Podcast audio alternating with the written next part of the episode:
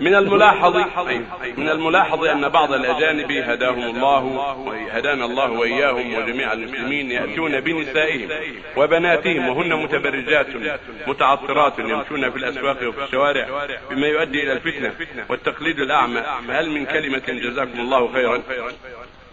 فما سمعت الله يقول ولا تبرجنا تبرج الجاهلية الأولى. فالمسلمون عليهم أن ينكروا التبرج على نسائهم وعلى غير نسائهم. ليس للكفار يظهروا شعائرهم في بلاد المسلمين ليس للكفار يظهروا أخلاقهم الذميمة وأعمالهم الذميمة في بلاد المسلمين قد سبق الكلمة أن الواجب على الجميع المشاركة في إنكار وأن جميع المسلمين هيئة. وهكذا المسلمات هيئة. كلهم هيئة. كلهم هيئة من جهة الله. الله جعلهم هيئة. والمؤمنون والمؤمنات أليس المراد الرجال والنساء؟ والمؤمنون والمؤمنات بعضهم أولياء بعض يأمر بالمعروف وينهون عن كلهم. فإذا رأيت هؤلاء النصرة من الكافرات تكلم عن الرجال معهم ولو أبوا لكن الكثرة تغلب إذا كثر الإنكار أثر بإذن الله. مع الهيئة ساعد مع الهيئة هذا لا يجوز أن تخرج كاشفة وأن تخرج متعرية في أسواق المسلمين. يقول النبي صلى الله عليه وسلم صنفان من أهل النار. صنفان من أهل النار لم أراه معه رجال بأيديهم سياط كأذناب البقر يضرب بها الناس.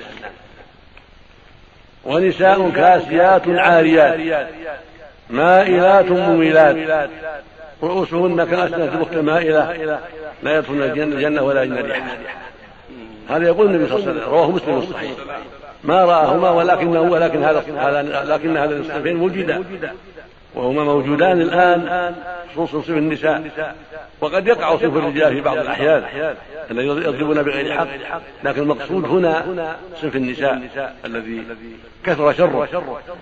فالواجب بسبب وجود العاملات والكافرات يكثر هذا الشر. فيجب التعاون على الكلام الطيب والنصيحة الطيبة وتقليل الشر وتكثير الخير بالأساليب الحسنة بالأساليب المفيدة وأنا أعتقد وكل عاقل يعتقد أن كثرة الإنكار عليهم من هذا ومن هذا ومن هذا يوما ويوم الآخر والثالث والرابع والليل والنهار من أسباب زوال هذا لكن السكوت والإعراض هو المصيبة. كل واحد يقول هذا على الهيئة. والهيئة إذا قصرت برئنا ما ما نبرأ الهيئة إذا قصرت أو عجزت. صارت قليلة ما عجزت. علينا نصيبنا. على كل مسلم وعلى كل مسلمة نصيبهما من المعروف والمنكر والدعوة إلى الخير. بالأساليب التي تنفع ولا تضر. لا بالعنف والمضاربات لكن بالكلام الطيب. الكلام الطيب والمؤثر قال الله قال رسوله. قال الله كذا قال الرسول كذا يا عبد الله كذا اتق الله يا عبد الله هداك الله أعاذك الله من شر نفسك الشيطان كلمات طيبة تؤثر ولا تفتح باب شر